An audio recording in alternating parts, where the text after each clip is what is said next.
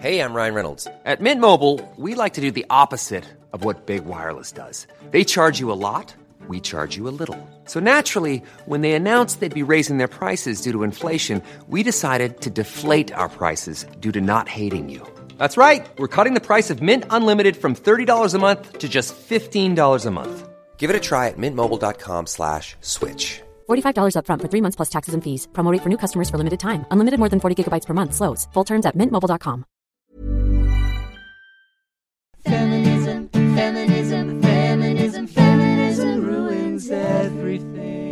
It's a feminist podcast. Hello and welcome to Feminism Ruins Everything. We are the feminist podcast where we give critiques to movies, musicals, and pop culture phenomena and potentially ruin them. Potentially, we would like to acknowledge that we are recording today's episode on stolen Kaurna land. We would like to pay our respects to all elders, past, present, and emerging, and acknowledge that sovereignty was never ceded.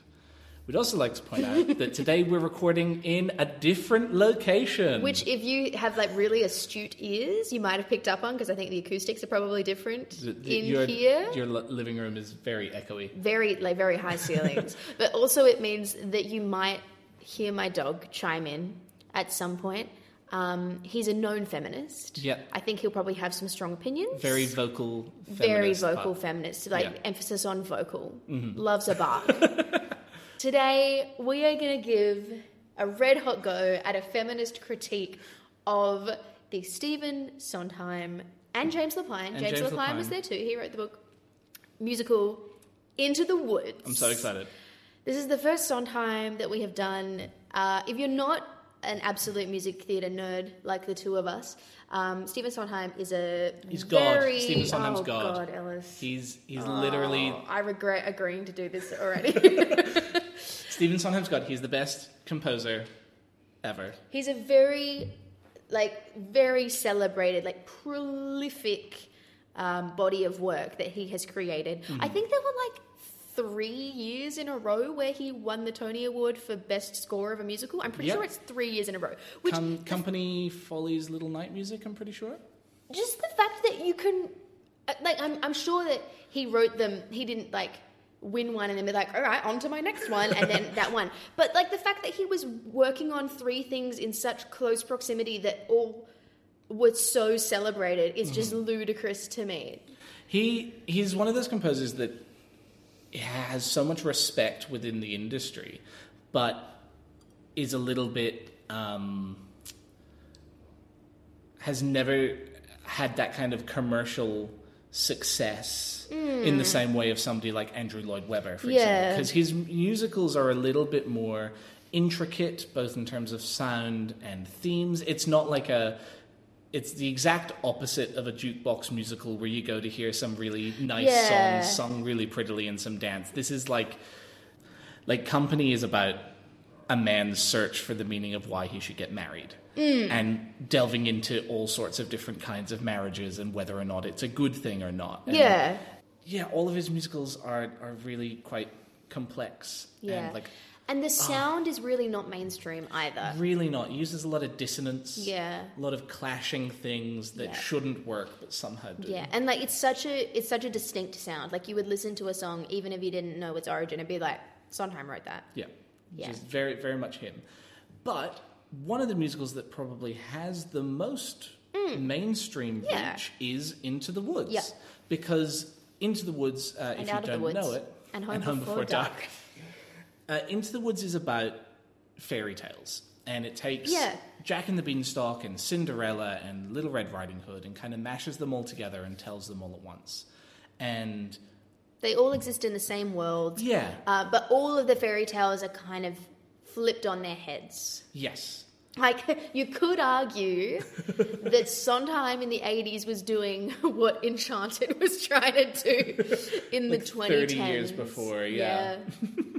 It's it's also an interesting one because this is one of the few Sondheim shows that has like a junior version or a high school version where that schools perform, but they end at intermission, which is just like the kind of retelling of all of the traditional fairy tales. And Yeah. then Act Two is when all the complex breaking down of of tropes and subverting expectations happens. Yeah. It- it's what I like to call the point of the musical. Yeah, so like I guess in Act One, you see at you see in the prologue everyone singing about what they what they're wishing for I wish. more than anything, and by the end of Act One, pretty much everyone has gotten what they wished for. And then in Act Two, it all goes wrong, and they suffer the consequences of getting what they wished for. Yeah. Um, but yes, when there's a junior version that only does Act One, it sort of yeah misses the point. I mean, uh, having done Into the Woods Junior in 2009, uh, at the tender age of 15, um, I like was my first taste of Sondheim, and I enjoyed it. Yeah. Um, and it was a really good experience, but yeah, it sort it kind of misses the point of the show. It does. But this musical, you know, was like beloved enough or well known enough that Disney decided to make a movie of it in 2015, directed by Rob Marshall.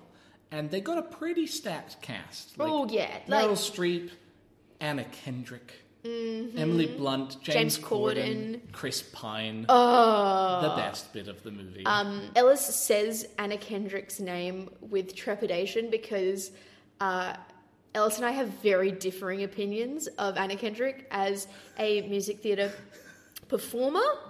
Uh, Mm-hmm. One of the rare times that we disagree on something. so that'll probably be the back half of this episode. Yeah, probably. We'll get through our critique really quickly Yeah. and then Place your bets as to you know which side of the uh, the debate each of us are Mm-hmm. on.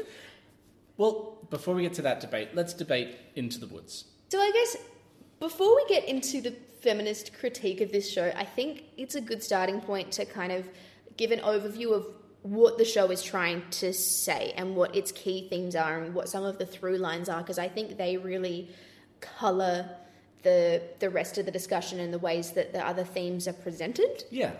So I suppose, um, to me, the biggest takeaway from this show is the fact that happily ever after, in quotation marks, is a bit of um, It doesn't it's a bit, a bit of a myth, really, Yeah. that you life doesn't work that you achieve your your main goal or get the one thing that you want, and then everything beyond that is sunshine and rainbows. Like, Yeah. that's I think the biggest takeaway from this show for me is the critique of that. Like that's not how life works, yeah. which is like a, true and accurate. Th- th- there are multiple occasions, at least in my life, where I've gotten to the end of something and then gone, "What now?" Yeah. Like I, I feel like I've been very fortunate in my life to have achieved a lot of things that I've wanted to Mm-hmm. achieve, and kind of getting to the end of those things and realizing that oh, the movie doesn't end now. Yeah. I've got to, I've got to find the next thing or Which is a going. good thing. Which is good. It makes life more fulfilling that you can constantly be striving for new and different goals. Exactly, but it, it's confronting, and I think the the musical explores that with these characters who are, uh, for the most part, stock characters having Mm. to be confronted by reality. Yeah. And I guess also, I think that um, another t- big takeaway from this show for me is the fact that there's not always a clear cut difference between right and wrong, good and bad, good and evil.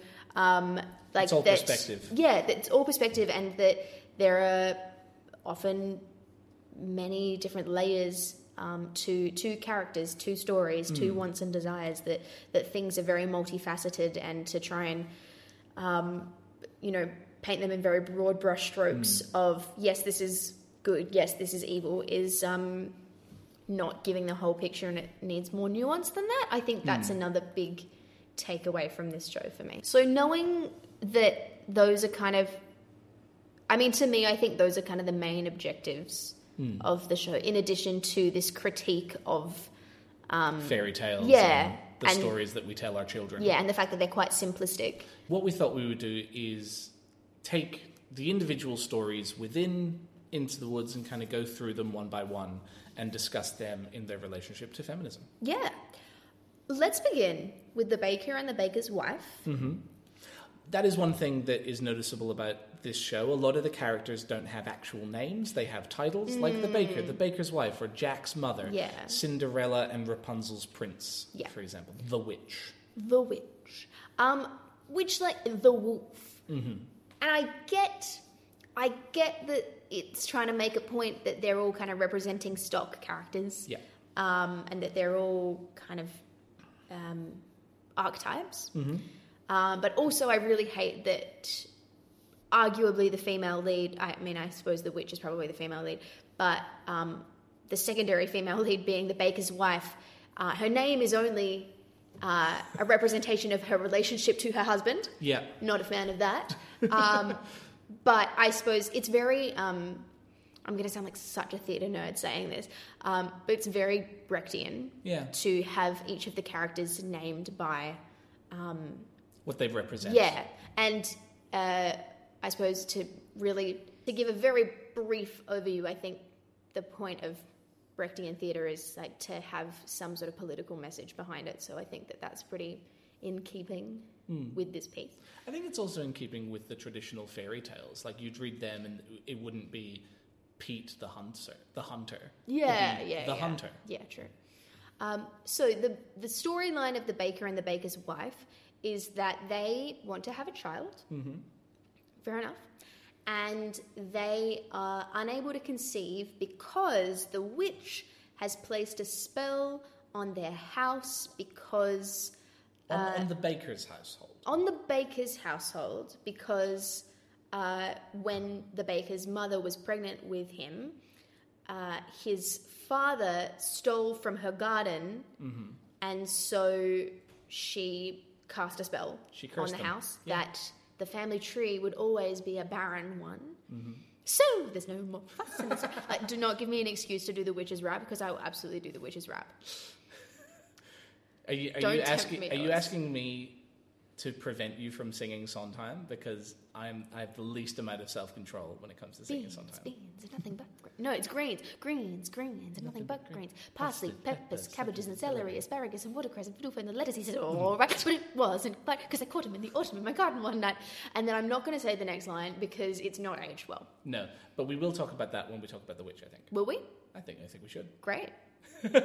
cool. We have not discussed this. No. It's an organic discussion. It's folks. organic. It flows, much like the greens in her garden. Oh, very no. organic. Much like Rapunzel's hair flowing. I hate myself. anyway, so there's no more fuss. Um, so the witch has placed this spell because the baker's father stole these beans from her, the special beans. Yep. Um, and that means that they can't have a child. So, in order to have the curse lifted, they have to go into the woods, is the name of the show, and uh, collect. The cow is white as milk, the cape is red as blood, the hair is yellow as corn, the slipper is pure as gold.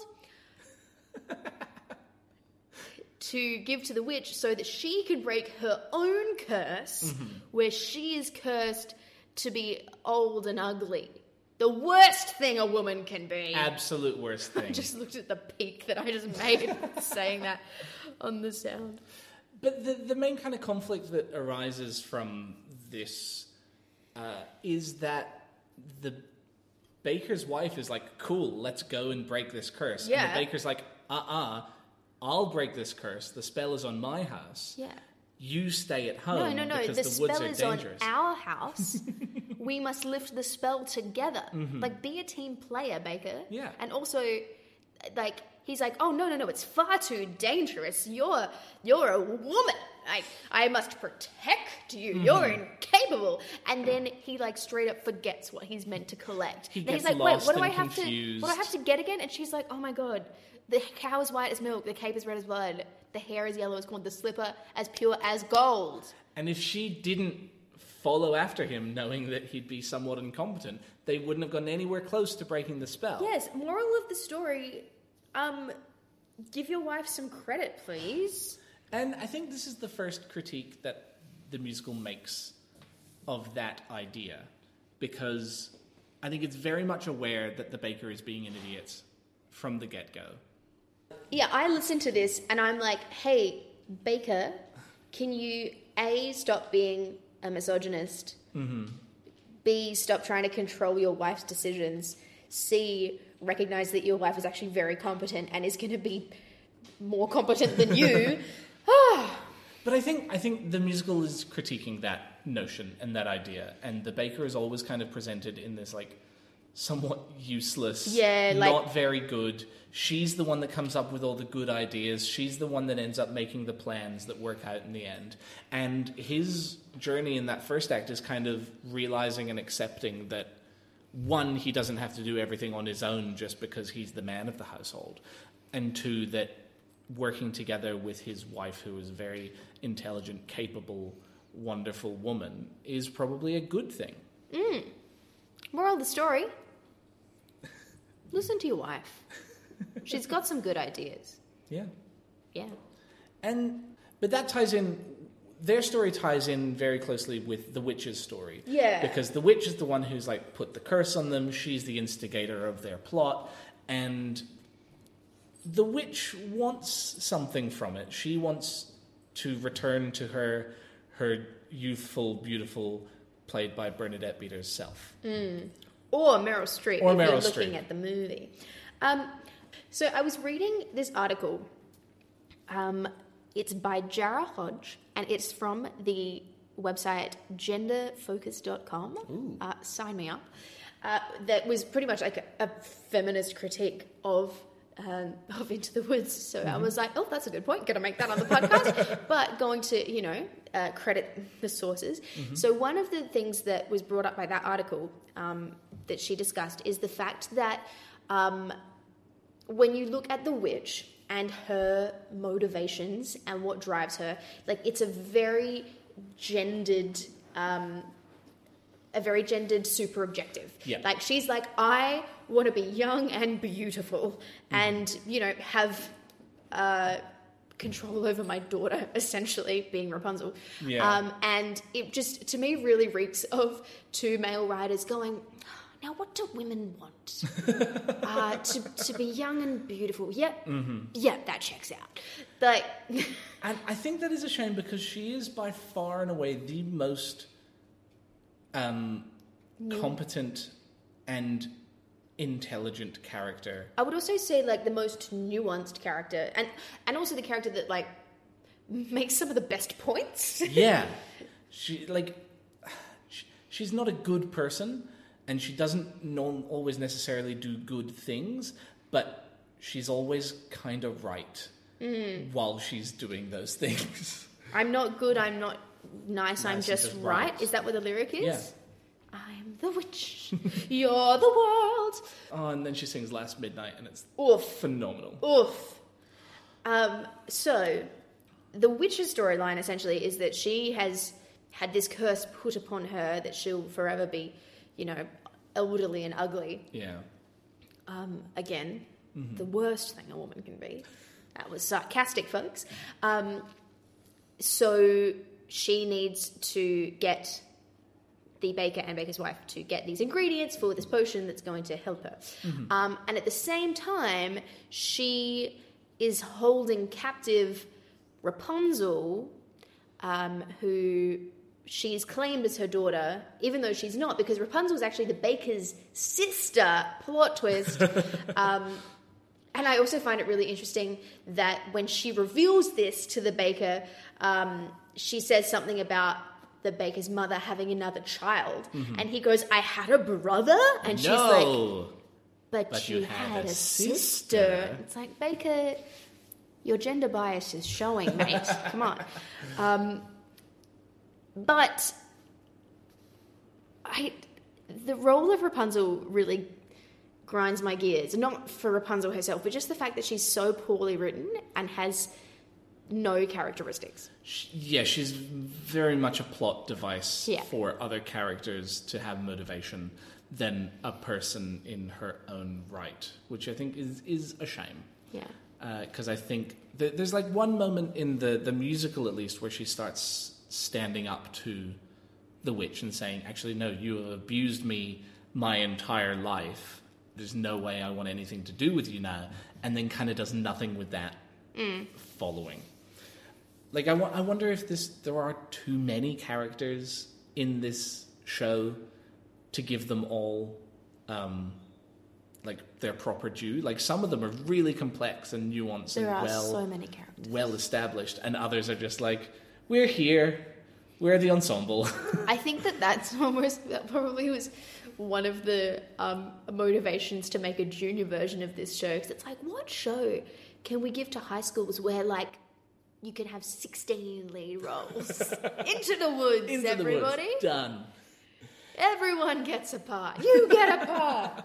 you get a part. You all get a part. But the witch, the witch's motivation for looking after or locking Rapunzel in a tower is for her own safety. She's like, the world is cruel, the world is wicked. It's I alone. It's I alone who you can trust in this whole woods. Don't you know what's out there in the world? Like, Um, also, what a heartbreakingly beautiful song. Oh, gorgeous, gorgeous song. And so, from the witch's perspective, she's trying to protect Rapunzel, but in fact, it is causing all sorts of other problems. Yeah, but also objectively, Mm-hmm. the way that you protect somebody is not necessarily to shield them from all of the harm that is potentially Mm. out there, but also but just to equip them and to you know Yeah, let them learn from their own mistakes. let them be their own person. Yeah. I also think it's interesting that when the witch completes the spell and regains her youth and beauty, she loses her powers. So she's been using magic all the way through. As soon as she gets her youth and beauty back, she loses her magic. She mm. becomes a person instead of a witch. And I wonder if that's almost a critique of like I, I, th- I might be reaching with this, but it might be a critique of if your goal is something so fundamentally shallow, you might be giving up something that was important. Ah. See that get that. that was not where my brain went. My brain went um are the writers trying to say that feminine beauty is just um, powerful in another way, like another way that you can wield your power over others? Oh, I certainly didn't get that. Like, I don't know, that's where my brain went. Wow. I mean, it's all speculation. It's all speculation.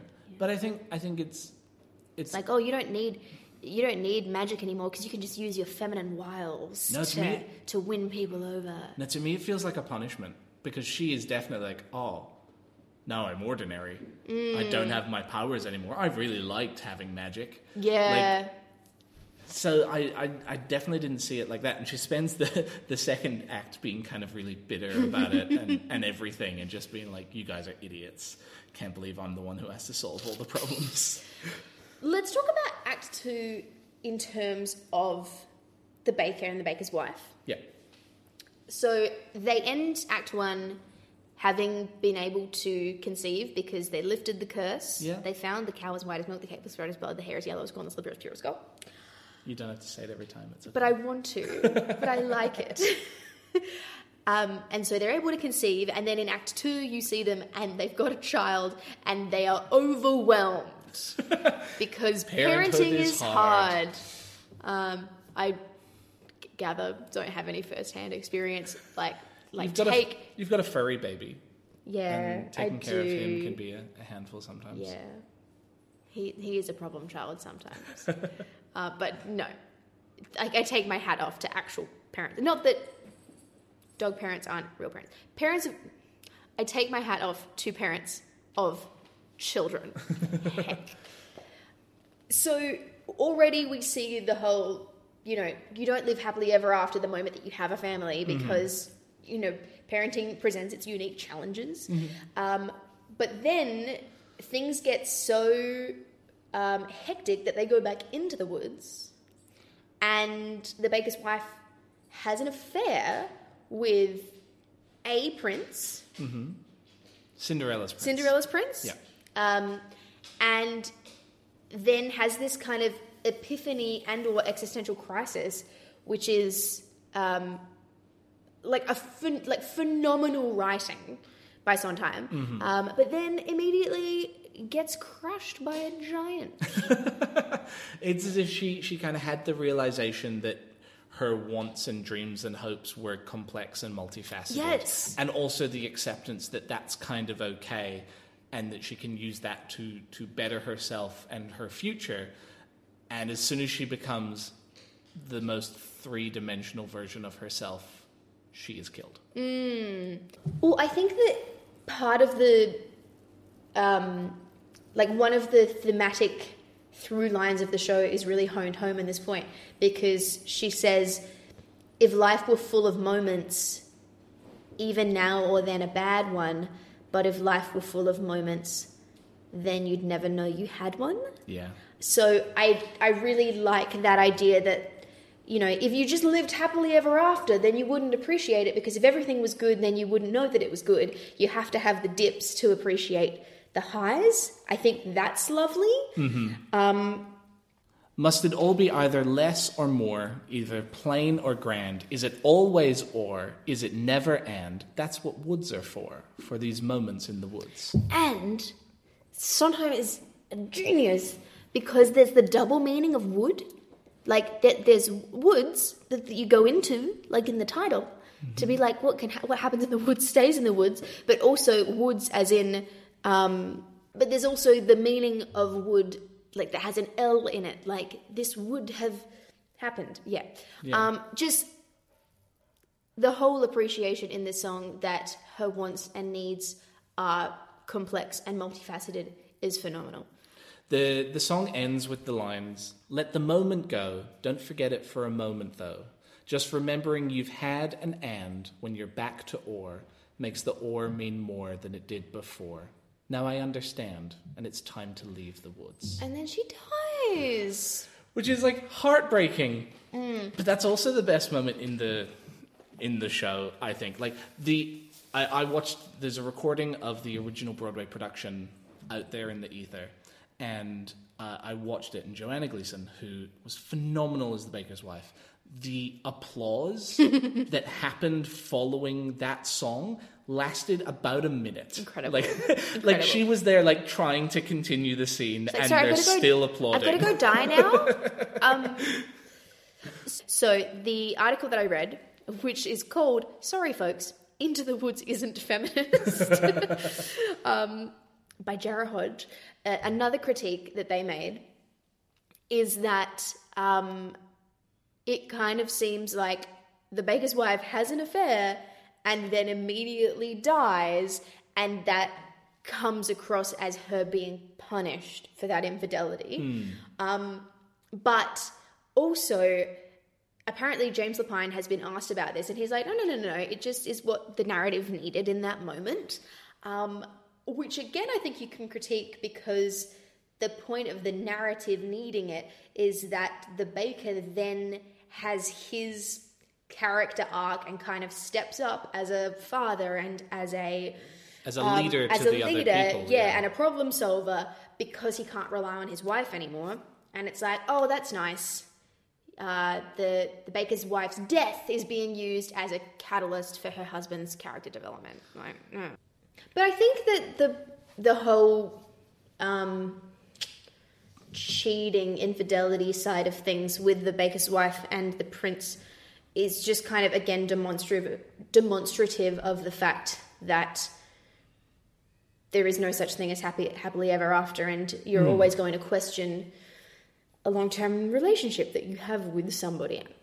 Maybe. Maybe there are people that never question that. You never know. But i'd like to talk to them share your secrets, please. oh, jeez. Um, but i don't think that i don't know because i, I don't want to try and excuse infidelity um, but at the same time i don't think you should die because of it it's very much the extreme bad ending Yeah. for her. yeah Because, because I, I think it wouldn't be, it wouldn't feel as much of an issue if her death happened one scene later.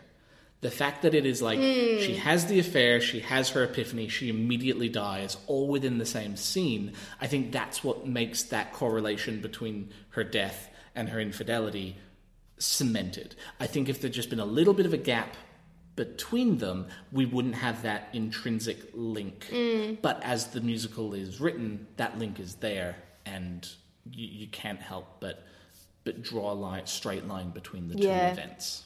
yeah It is interesting. I think it's interesting that her revelation isn't so much I did a bad thing and I must atone for it. Mm. It's I'm a complicated person with many different wants and needs and things need to be fulfilling. And while she probably has a different appreciation for the life that she had before, I don't think she regrets it. Mm. And I think that the musical frames that as a positive mm. character growth, Yeah. but then kills her immediately afterwards. Yeah. It's it's a it's a tricky one. It's, is. it is morally dubious in the same way that all the characters learn that life is. Yeah, absolutely. Yeah, I, I think that it's hard to draw any concrete lines in this show because the whole point of it is that people are complicated.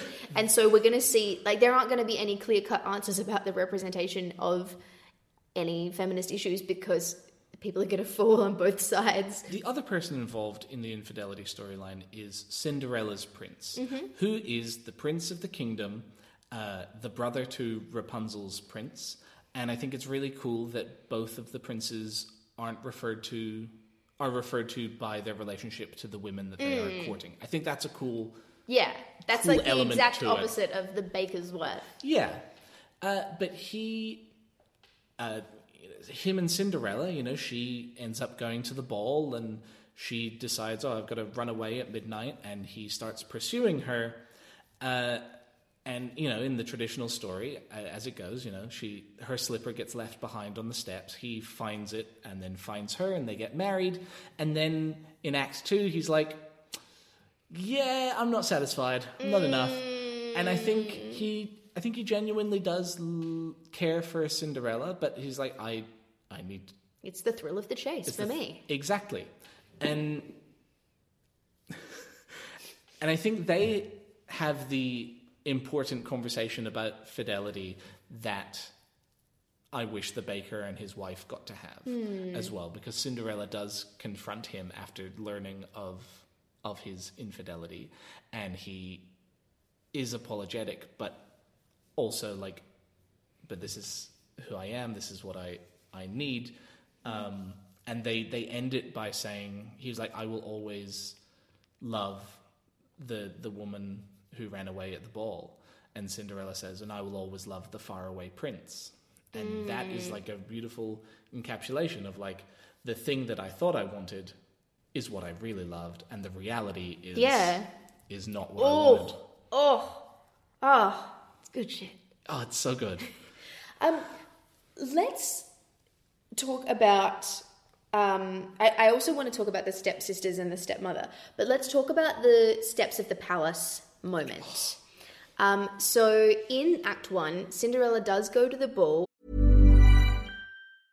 Ready to pop the question? The jewelers at BlueNile.com have got sparkle down to a science with beautiful lab grown diamonds worthy of your most brilliant moments. Their lab grown diamonds are independently graded and guaranteed identical to natural diamonds, and they're ready to ship to your door. Go to BlueNile.com and use promo code LISTEN to get $50 off your purchase of $500 or more. That's code LISTEN at BlueNile.com for $50 off. BlueNile.com code LISTEN. Ryan Reynolds here from Mint Mobile. With the price of just about everything going up during inflation, we thought we'd bring our prices down.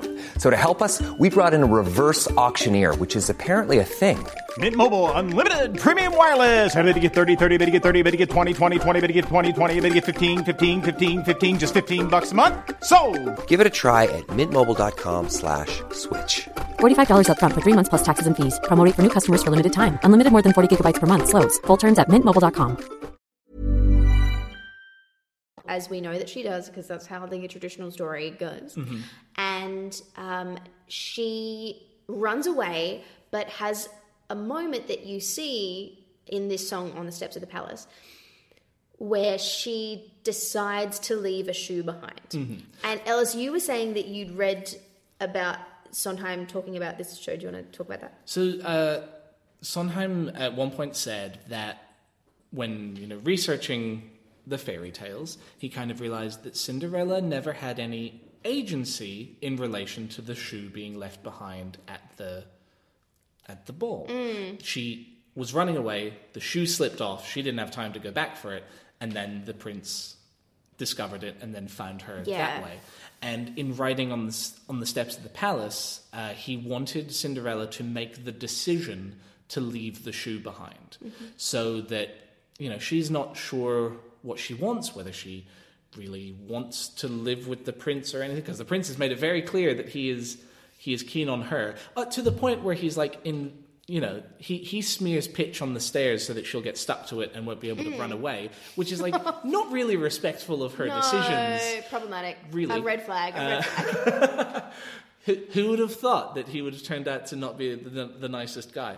Um, but while she's there, she's like stuck to the stairs and she is faced with the decision of pulling the shoe free. But she's like, no, I'm going to leave it there. And while I am not ready to make the decision about what I what will happen with the prince, I'm going to leave the shoe so that if he wants to find me, he can. Hmm. And that's a I think that's a very different take on Cinderella because it gives her a lot more agency than a lot of the other versions of the story do. I mean, it's still.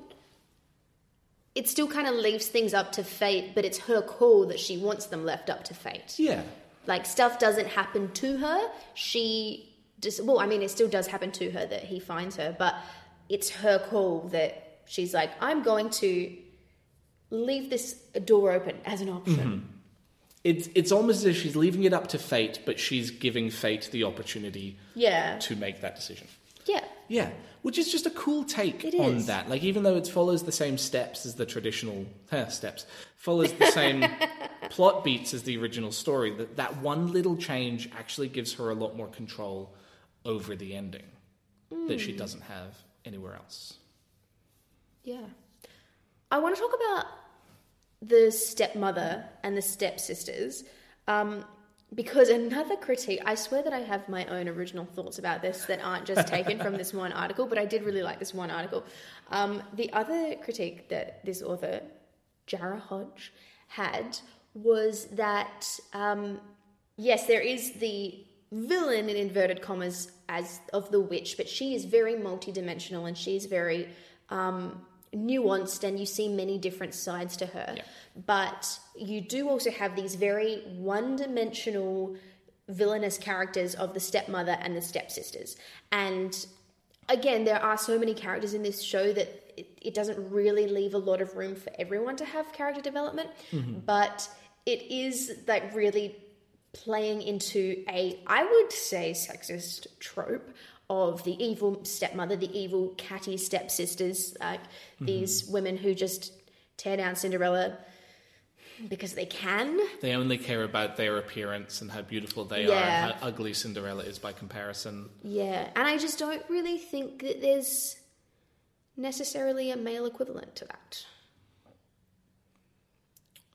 No, even the princes, who I would argue aren't fully dimensional characters in their own right, still have more nuance to them. Yeah, yeah. So I do think that it's like not even giving the stepsisters um, really much of a an objective other than I want to marry the prince because I want to marry into a life of royalty and riches, and their mother wanting that for them. I think is um, doesn't it doesn't add to the representation of women. I don't no, think. it really doesn't. And they they are very minor characters mm. as well. They're always kind of like shoved off or used as a as a punchline. Yeah. But even your minor characters could have more nuance and more motivations. Yeah, I think just when you're when you're rewriting so many fairy tales and you're kind of questioning so many different tropes and the way that characters have been represented in the past, I think that would have been a, an interesting one to also subvert. Yeah. that wasn't. I think I kind of want to talk about the princes very mm-hmm. quickly because I think they are very deliberately. I, I, I, they subvert things in some ways, but I think they're very deliberately written in that Prince Charming kind of ideal. Mm-hmm. And the fact that they are some of the characters who deliberately don't change Sure. as the story goes. They are this kind of like I don't even know if this is feminist re- feminist related. I just wanted to talk about it. Um, but the, the fact that you know, Cinderella's prince says the words, I was raised to be charming, not sincere. Which is one of the best lines of dialogue I've ever heard in anything ever. Fucking love it. And you know, he he is kind of like presenting as this ideal that doesn't really exist. Mm. Like he's he's he all, all he does is kind of like placates and does what he thinks is the most charming way of doing it. Like Yeah. like he he comforts Jack's mother who thinks that Jack is dead and he's like, "Well, there isn't really anything we can do about it, is there? if he's dead, he's dead, and if he's alive, we'll find him." Oh And- my god.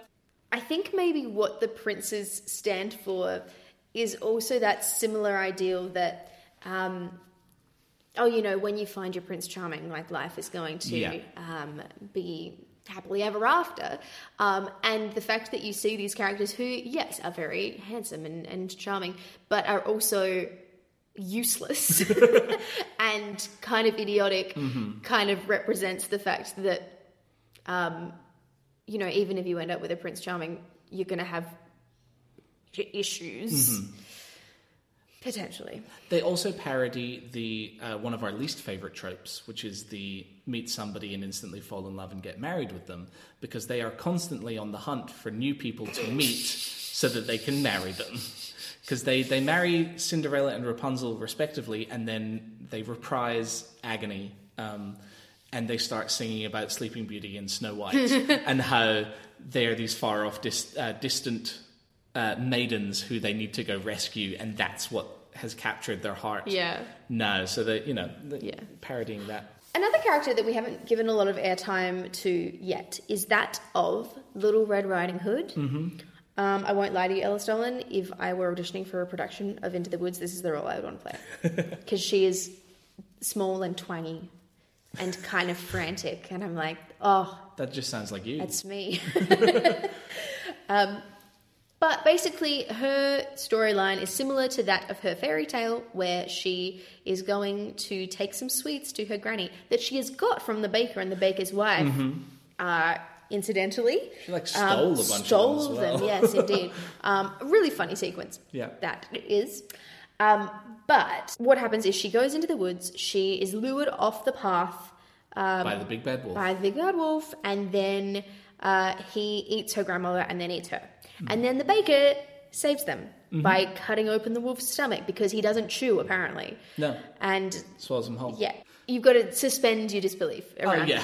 Uh, it's a fairy tale. That's the way that works. But oh my goodness, this whole sequence of the wolf luring her away and then her singing about it in retrospect is creepy as heck. Oh, it's so To the point so predatory. that I like I listen to it and I'm like, this reads as pedophilic to me. It's icky. Hundred percent. It's so icky. Even more so in the movie where they cast a young girl Yeah. as and Red. Johnny Depp as the oh.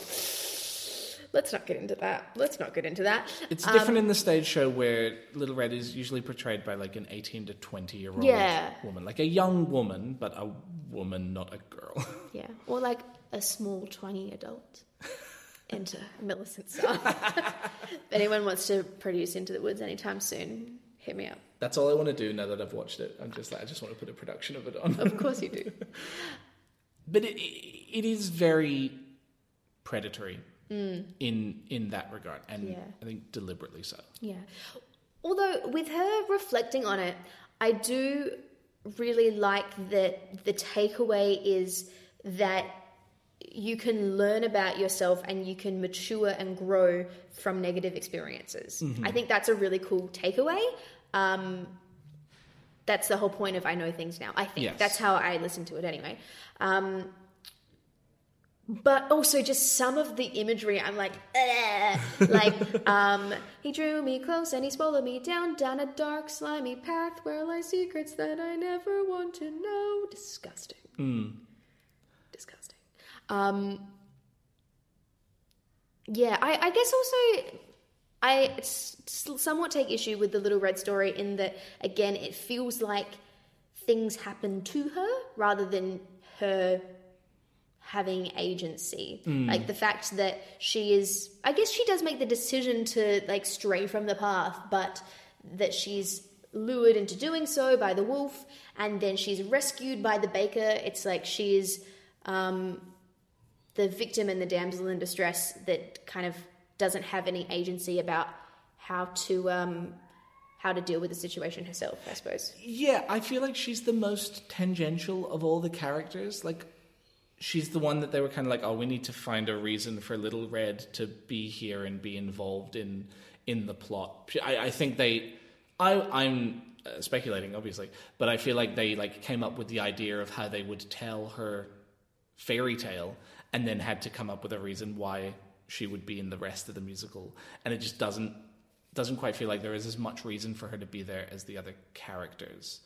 But I mean, I do like that in Act Two, like almost everyone dies. In Act Two, we are left with what the baker, Cinderella, Little Red, and Jack Yeah. as this little posse, like the Yeah. survivors. Um, and I, I suppose that um, they all are seemingly young and innocent. Um, so it feels like the baker has to step up and um, be a be a leader and be a um, father figure Yeah. to this group. Um, but again, she is just there to aid in the storyline of the male lead. Yeah. I suppose, even if that was your, um, even if that's the reason that she's there. yeah, I think so. But what a song! I know, I know things now is like the Tune. amazing song, and also the first instance of that kind of what happens after the story. Mm. I think that's where that seed is first planted. Yeah, because her storyline is done very quickly in Act One. yeah. Yeah, I lived happily ever after because the I got saved from the wolf not eating me. And then, Ah. I, and then I gave up my red hood and got a wolf pelt. And she walks around the rest of the show with a wolf pelt on and carrying a knife and just like back off. that is pretty sick. It's real cool. she is like a little badass. yeah, she is. Yeah. and it's hers that is the cape as red as blood. It is. Because I don't know if you know this, Ellis, but um, what the baker and his What- what what did have they to have to get, find? Uh, the cow is white as milk, the cape is red as blood, the hair is yellow as corn, the slipper is pure as gold. The the cow is white as cape. The the blood is red no, as. No, no. But the curse is on my house, so you please stay at home. The curse is on our house. we must lift the spell together. God damn it. Let's talk about motherhood or parenthood because I think that is an underlying theme throughout it all. You have the baker and his wife who want a child. You have the witch who is, uh, from her perspective, trying to be a good mother to Rapunzel, uh, and you, and you have you know Jack's mother is there as well. I think. I don't think that any of the mothers in this show are portrayed in a positive light, and that bothers me slightly um, because Jack's mother is at her wits' end. Um, the witch is uh, keeping her daughter captive. Mm-hmm. Um, the little red's mother like Sends her her, into the into woods. the woods. um, yeah. But uh, the baker, I think, is uh, the baker's wife is portrayed as a decent mother, but as a person, she is fundamentally flawed. And I wonder if that's kind of the point of like, hey, your parents are people too, and they're not perfect paragons of going to be able to do anything. Yeah, but also the like other than the baker, the only representation of parenthood that we see Mm-hmm. are mothers. Other than the baker's father, who rocks up because he's been. Where did he go? Where was well, he? well the, the, the, there's this mysterious old man who's kind of following them all around Act One, who turns out to be the baker's father, who, after getting the curse on his family, he deserts them. His his, you know, his his the his father died and his mother no, your father. Is your father cried cried and, and your, mother, mother died. died. um, and and upon the, the death of his wife, he abandons his son. And so, uh, yeah, not and and you know he has regret about that. And the baker and him shared a beautiful duet in Act Two about whether or not you can run away from your problems. Turns out mm. you can't. You have to do something about them. But yeah, I don't I don't love that the only representations or with a few exceptions, the majority of the representations of parenthood that you see are mothers, and none of them are portrayed as doing a particularly good job. Yeah. I just think that's a bit harsh It is a because bit it's harsh. a tough gig. Not that I know from experience, but um, from my understanding. So let's just be a bit kinder to mothers who are just trying their best. There's one moment that I think is quite important dealing with motherhood. There's a conversation between Jack's mother and the baker's wife where Jack's mother is like looking for Jack and being like, "Oh, you know, kids these days, you've got to be careful with your kids." And the baker's wife goes, "Well, I don't have any kids." And Jack's mother goes, "Well, that's okay too."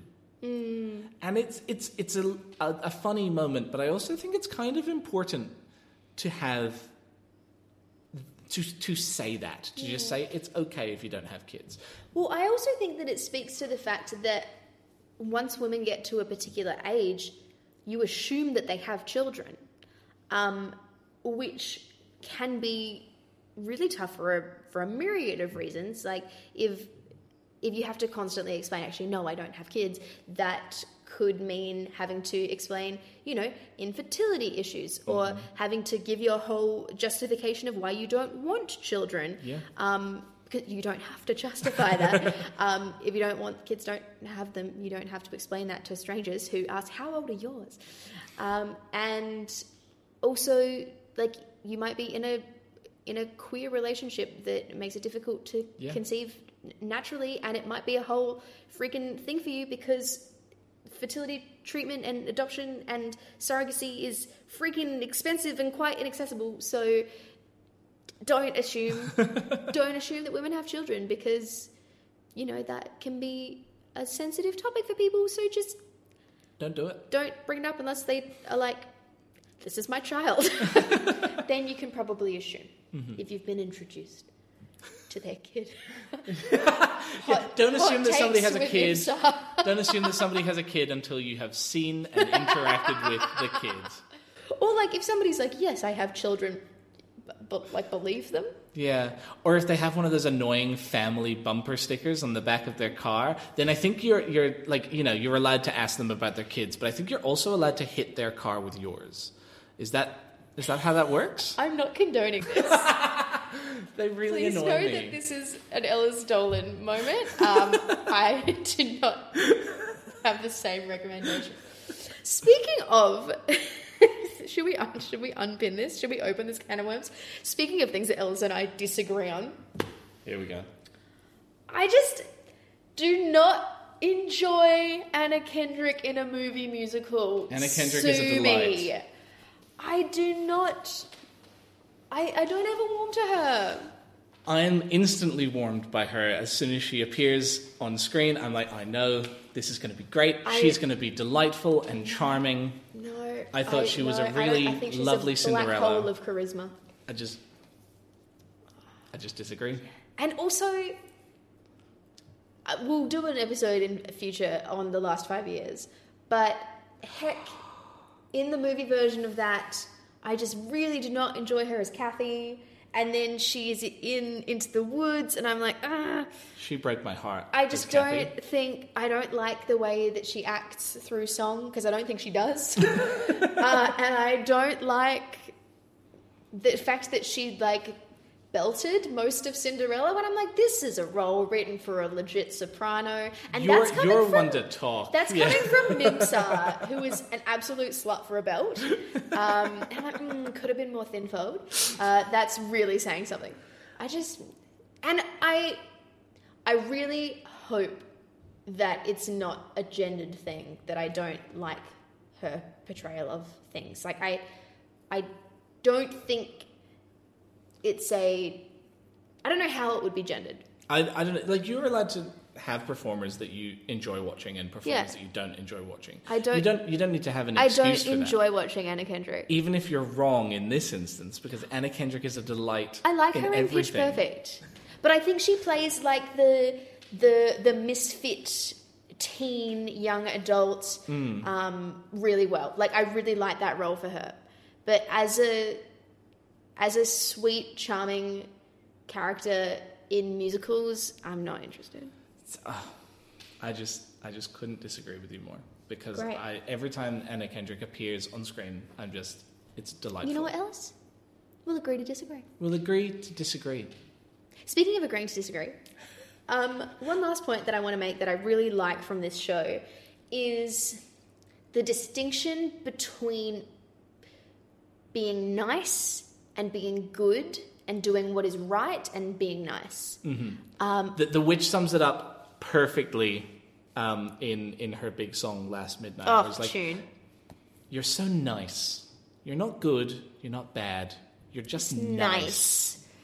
And I think that, especially um, recently, the idea that somebody is nice can often be, a, be passed off as an excuse for problematic worldviews that they harbour. The the amount of times that I've gotten into quote unquote discussions Mm. about political issues or social issues on Facebook and been told why are you being so mean to me when I'm pointing out that the racist things they are saying are racist. Oh, you getting into fights on Facebook gives me so much secondhand anxiety. I won't lie to you. Uh, It gives me a lot of mental health issues, It gives that's you for sure. first-hand anxiety, in fact.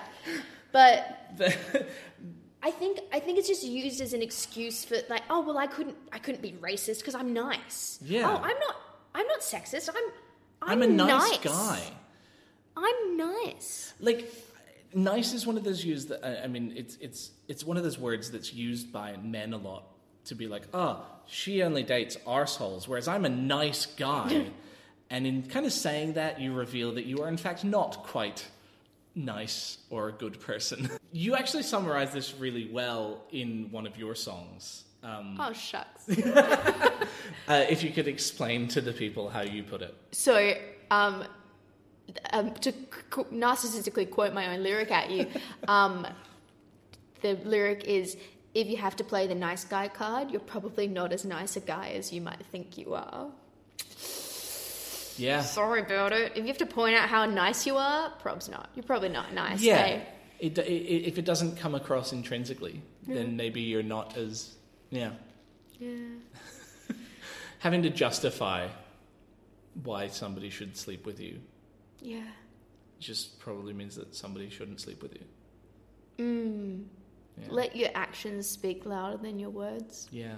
And if that word is nice, get a Then, different word. then the word is speaking for itself and it's doing the opposite of what you think it is. Little Red also brings that up earlier. She makes the distinction that nice is different than good. Yeah. Like very much just like Sondheim staring at the audience, going, "Have you understood yet? Do you And get what I'm with strangers, saying?" every, even flowers have their dangers and the scary is exciting. Nice Nice, is is different, different than than good. good. It's great. Mm. It's great. Oh. Ellis, does Into the Woods pass the Bechdel test? I think it does. There is a moment. I, I, think it, it struggles with the Bechdel test, not because there aren't characters who don't talk about anything other than men, uh, but a lot of them don't have names.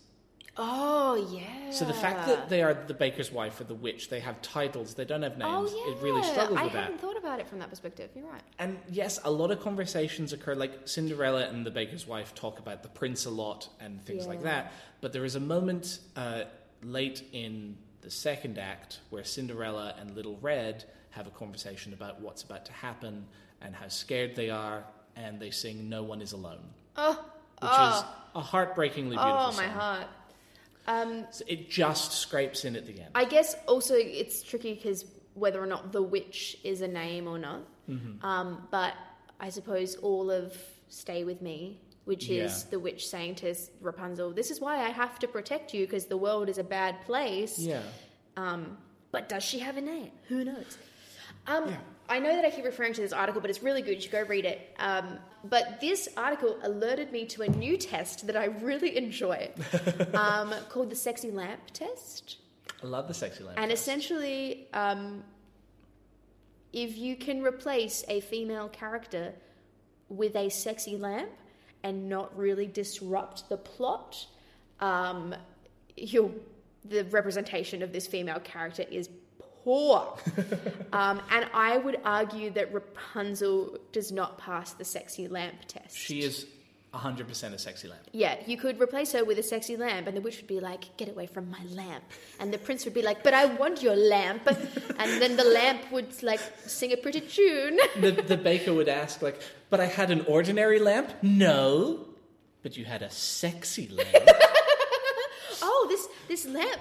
It has a it has a lovely trim. The lamp. cow was white as milk, Lamp. the cape was red as blood, the trim was yellow as corn. lamp, let down your cord. And then you have to pull the cord to get up. Yeah, it's, it works. it's uh, yeah, Rapunzel is a sexy lamp. Ah, well, back to my lamp. On that happy note, Ellis, do we rate or ruin Into the Woods? I can just see you grappling with the fact that you don't want to ruin a Sondheim. It's not just that. I think there are a lot of ways in which it presents female characters in a very complex and nuanced way. yes. But at the same time, it kind of reinforces somewhat outdated ideals about what women want and hmm. what their super objectives are and what their roles can be. I suppose when you look at the f- the main female characters, the witch wants to be young and beautiful, very um, stereotypical feminine trope. Uh, the baker's wife wants to have a child, which you know is a perfectly valid thing for a woman to want, but also is very stereotypically in line with female gender roles. Um, Cinderella wants to be whisked away into a better life, maybe. Yeah, she thinks she does. She thinks she does. She she wants to go to a festival. She wants to wear a pretty ball gown and go to a festival. Which is totally fine if that's what you want to do. Yeah. But again, very stereotypical thing. Little Little Red wants to not be eaten by a wolf. That's pretty fair. I don't want to be eaten by a wolf. I think that's understandable. Okay, she she's she passes. Rapunzel does not want to be kept in captivity. I think that's very fair as well. But also, like, what do we know about her other than that? She's a sexy lamp. She's a sexy lamp. So, but it then delves into these these characters and their nuance and their interests, and they don't feel like two dimensional characters. They feel like people. I I think that the baker's wife and the witch are far and away the most complex Yes. characters. Not even just the most complex female characters, like the most complex characters. Um, and I think they're beautifully nuanced and well written and deep. But then the baker's wife dies to further the plot of her husband. I wonder if maybe this is just me not wanting to ruin a, a Sondheim not, piece. do not let your love of Sondheim cloud your judgment, Ellis. We've got to be objective here. I know, but I wonder if, much like the message of this musical, the depiction of feminism in this musical isn't black or white, and it's very grey and mixed and muddled, and it succeeds in some ways and it fails in other ways. Mm. Yeah. Speaking of whether depiction is black or white, I would also be critical of the fact that in the original Broadway cast, even though this show is set in a fairy tale kingdom, the entire cast were white. Yep, Same with the movie. same with the movie. Like, just race is not remotely important. absolutely not. Please cast cast more people of color in this musical. Um, th- there's there's no queer representation. No, very heteronormative. Everyone's Uh, very like, very much so. oh, gonna get a husband if they're a woman, and gonna get a wife if they're a man. Yeah, Hmm. but Which is also kind of sad because Sondheim's gay. Yeah. And I think that's something that I wish he explored more in his works. Mm. Um, because a, a lot of his works are quite hetero, heteronormative, Yeah. I would say.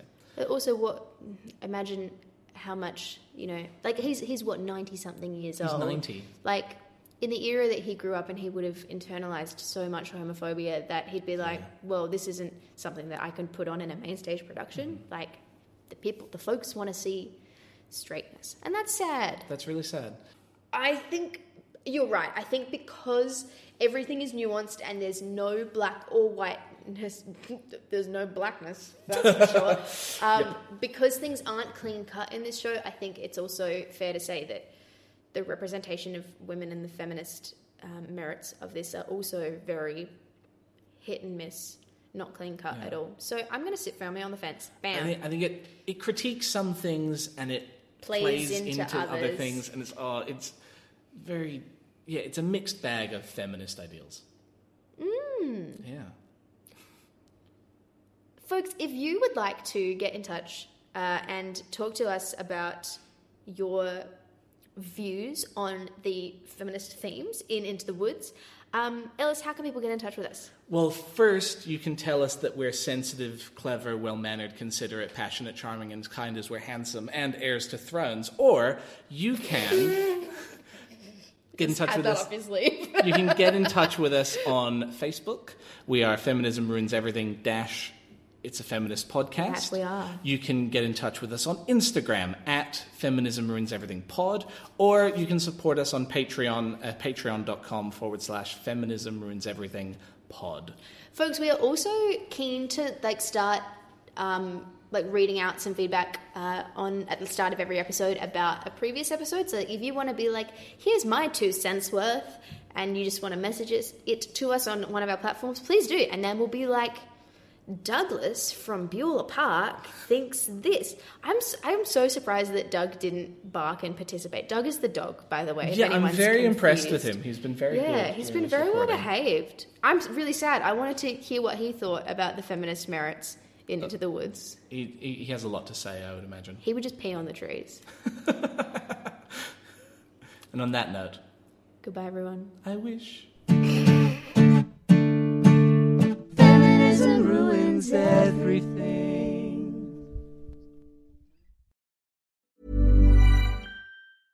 Imagine the softest sheets you've ever felt. Now imagine them getting even softer over time. That's what you'll feel with Boll and Branch's organic cotton sheets. In a recent customer survey, 96% replied that Boll and Branch sheets get softer with every wash. Start getting your best night's sleep in these sheets that get softer and softer for years to come. Try their sheets with a 30-night guarantee. Plus, get 15% off your first order at bollandbranch.com. Code BUTTERY. Exclusions apply. See site for details.